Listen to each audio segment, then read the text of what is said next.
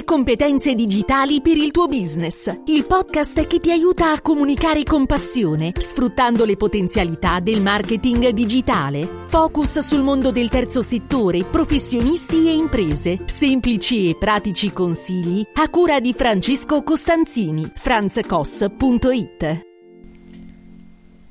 Ciao da Francesco Costanzini, in questa puntata del podcast, il podcast in cui cerco di fornirti dei consigli utili per la tua comunicazione, vorrei parlarti del fenomeno degli influencer.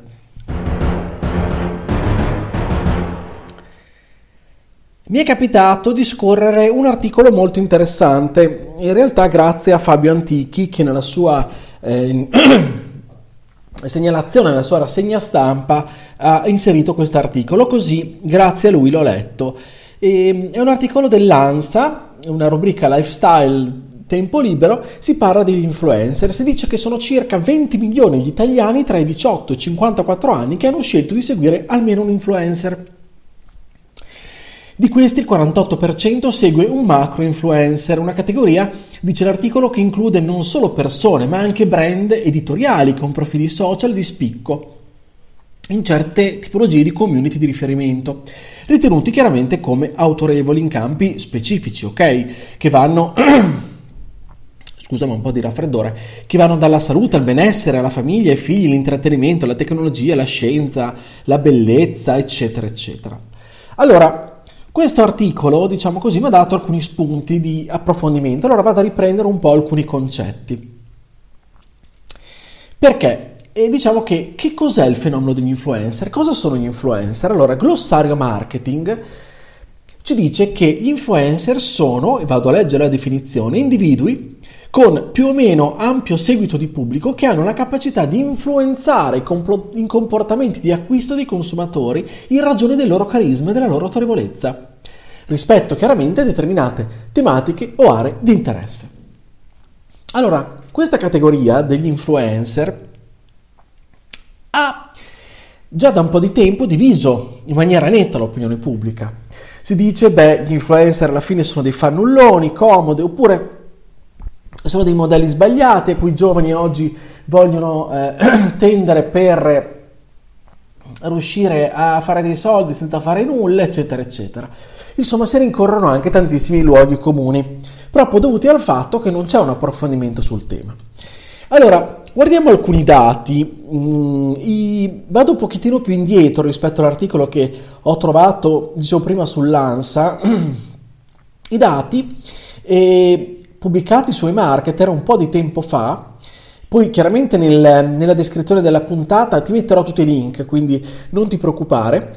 Questi, quindi se sei appassionato di dati potrai trovare tutti i riferimenti. Quasi l'80% degli influencer utilizza Instagram per azioni di influencer marketing. Beh sì, Instagram in effetti è il social che si presta di più a questo tipo di, di fenomeno.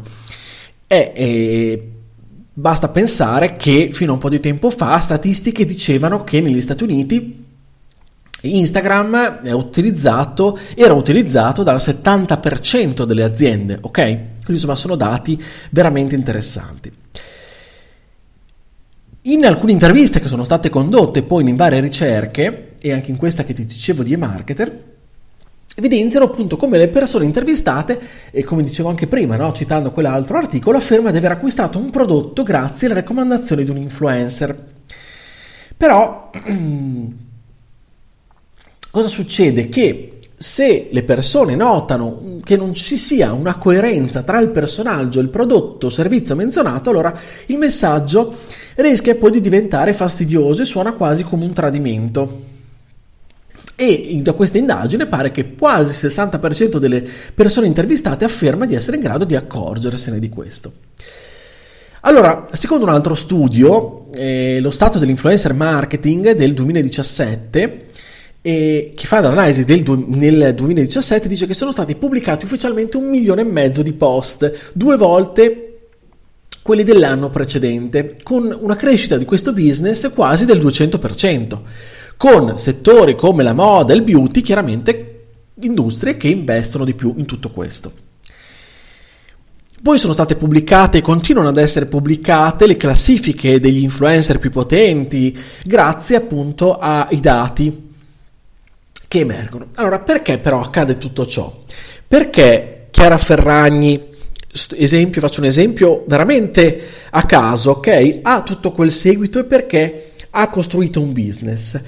Beh, eh, chi lavora nel mondo della pubblicità da tempo potrà sicuramente dirci ma eh, basta che facciamo mente locale, che siamo tutti, noi tutti siamo più portati ad acquistare un prodotto o un servizio quando ce lo consiglia qualcuno che, lo, che conosciamo. In fondo, se ci pensiamo bene, il passaparola è ancora il re incontrastato, incontrastato scusa, del mondo del marketing, ok? Da tempo in memore, dai tempi, sin dai tempi del carosello, cosa succedeva? Che le aziende tendevano ad associare i loro marchi a volti familiari a volti familiari di star eh, televisive, musicali, sportive o del cinema. Ancora adesso accade. La pubblicità molto spesso è trainante quando a richiamare l'attenzione su un prodotto, su un servizio, è un personaggio riconosciuto, riconoscibile, un personaggio amato. Allora, cosa succede? Che andando nel mondo digitale, cambiando un po' i paradigmi di quelli che sono la comunicazione, il marketing, la pubblicità, le aziende certamente hanno speso e continuano a spendere una parte sempre più consistente dei loro budget pubblicitari in quello che viene definito influencer marketing. Tutto questo ha senso, non ha senso, funziona, non funziona? Beh, io credo che non si possa ragionare come sempre in assoluto. Io credo che tutto questo possa assolutamente funzionare. Se andiamo a vedere i budget che sono stati spesi, i dati raccolti, beh, probabilmente un'idea ce la facciamo. Provate a solo, prova solo a pensare a qualche youtuber che trovi in giro, ok? Di cui magari sei appassionato, sei appassionata. Molto probabilmente quando eh, avrai notato come questi personaggi, se hanno chiaramente un seguito notevole, molto probabilmente avranno, avranno proprio dichiarato di aver fatto della loro eh, del loro eh, lavoro, diciamo di, del loro, della loro passione di eh, youtuber, un lavoro, una parte del lavoro, del loro lavoro, cioè una parte dei loro introiti deriva dal fatto che, ad esempio, fanno dei video su YouTube, ok? E non c'è nulla di scandaloso in questo. I meccanismi sono i soliti, ok? Queste piattaforme chiaramente sono interessate alla visibilità, sono interessate al fatto che le persone restano su queste piattaforme, consultano e sono interessate al fatto che sempre più inserzionisti acquistino spazi pubblicitari su queste piattaforme da proporci, por proporre poi gli utenti finali. Così le aziende guadagnano, YouTube guadagna e a sua volta anche l'influencer di turno guadagna. Voglio chiamare influencer anche questa categoria, insomma voglio ragionare sul fatto che gli influencer non sono quei guru strani, non sono quelle, quei personaggi di dubbia moralità che eh, ci vogliono rubare dei soldi, ok? Il fenomeno dell'influencer in realtà è un fenomeno che è sempre esistito, ti ho parlato del carosello prima, ma in realtà la cosa interessante, la riflessione che faccio è che in un qualche modo ciascuno di noi è un influencer o, può, o potenzial tale. Non voglio dire che tutti noi abbiamo la necessità di eh, arrivare a sfondare su Instagram o su YouTube o su TikTok e diventare quel tipo di influencer lì, ma ciascuno di noi ha il potere di influenzare gli altri su qualcosa che lo appassiona, su qualcosa che gli altri gli riconoscono come, eh, come capacità. Ok? Prova a pensare, se tu tra i tuoi amici hai la nomea di quello quella che è espertissima del, del settore, ad esempio dell'auto, perché è fanatico delle auto, prova tut, va tutte a fare i, i, test, va, compra tutte le riviste, è abbonato, continua a pubblicare roba su questo da, da, te, da tempo, tutti i tuoi amici quando vorranno acquistare un'auto alzano la cornetta e ti chiedono cosa mi consigli? Perché so che sei del settore, perché so che ti appassiona quel settore, so che mi puoi dare una mano in questo. Allora prova a pensare, no? Se tu inizi a fare dei contenuti, li fai già da magari qualche annetto e un'azienda ti propone e ti convince in senso buono, nel senso che un'azienda ti propone di fare una partnership e quindi di promuovere ad esempio la sua auto e questa cosa ti convince perché l'hai provata, ti, ti, hai mostrato interesse, hai verificato effettivamente che questo, quel, quell'auto ad esempio può avere, eh, può avere eh, vale quello che, quello che costa, è interessante, ti piace, ti convince, allora magari tu accetti allora prova a pensare all'effetto che questo può sortire nei confronti delle persone che ti, ti seguono, le persone che ti sono affezionate, che ti conoscono. Nel tempo questo è il meccanismo che passa, è questo il meccanismo degli influencer fondamentalmente. È chiaro che eh, con un influencer che non conosciamo di persona ci metteremo più tempo a fidarci, però pian piano costruiremo, ci costruiremo un'immagine di questa persona che ci lo farà risultare eh, autorevole e quindi saremo portati probabilmente a fidarci di questa persona quando ad esempio ci suggerirà dei prodotti. Prova a pensare, faccio un esempio veramente stupidino e banale, perdonami, però se Chiara Ferragni iniziasse a promuovere nei suoi post, ad esempio su Instagram, una marca, un modello di pneumatici, io non credo che risulterebbe credibile. Quanto più invece lo è se promuove un qualcosa attinente a quello che lei fa nella vita. Ecco, questa è un'altra differenziazione importante. È chiaro che gli influencer non sono influencer di tutto, ciascuno è un influencer magari nel suo settore, ok? E quindi a quel punto ha senso che magari accetti oppure che si renda, eh, diciamo, parte attiva nel coinvolgimento in un prodotto o in un servizio in cui lui crede, in cui pensa che possa essere interessante, per cui anche riceve chiaramente un, corrispettivo, ma che sia coerente con quello che fa, con quello che è siamo tutti portati a compiere delle azioni, quando, soprattutto quando andiamo ad acquistare, che molto spesso non sono razionali. Ok? Gli studi ci portano a dire questo.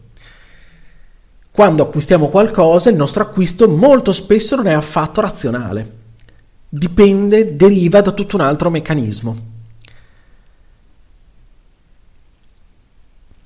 Allora, eventualmente sicuramente capita che apprezziamo, quindi crediamo di più ai contenuti che ci vengono proposti da persone per noi interessanti. Se quella persona che noi seguiamo è interessante, iniziamo ad apprezzarla davvero, non, non io non sto dicendo che diventiamo tutti dei, eh, dei, fan sfegatati e ci strappiamo le vesti e diventiamo dei decerebrati, ok? Assolutamente, non sto parlando di questo, però quando iniziamo a seguire dei personaggi perché ci interessano, perché possono essere eh, il, eh, il, cuoco di turno, lo chef di turno, può essere il giornalista, può essere il calciatore, può essere il musicista, qualsiasi tipo, ok?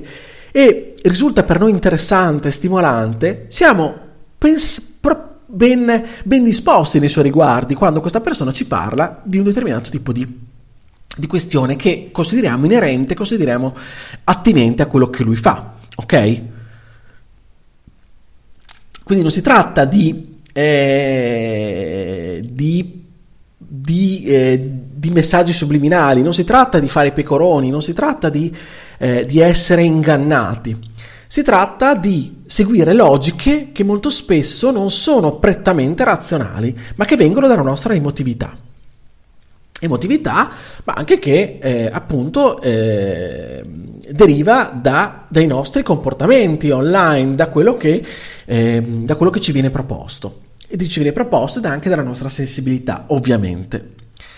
Quindi non siamo tutti fessi e gli influencer non sono tutti dei furfanti, ok? Sono delle persone che si sono create in qualche modo un'autorevolezza rispetto a un determinato tipo di, di settore o di, mm, di, di, micro anche settore. Non c'è bisogno di essere influencer di tutti. Quindi questo meccanismo, questa strategia funziona, ovviamente. Però va fatta poi molta attenzione, chiaramente, dicevo prima, la coerenza con cui viene applicata e non funziona di per sé per tutti comunque. Ok? Bisogna, chiaramente, ci vuole tanta pazienza tanto lavoro da parte del, di chi vuole diventare eventualmente un influencer, non, eh, non bisogna scandalizzarsi se eh, quando tempo fa no, era passata no, la scuola che insegnava a diventare influencer.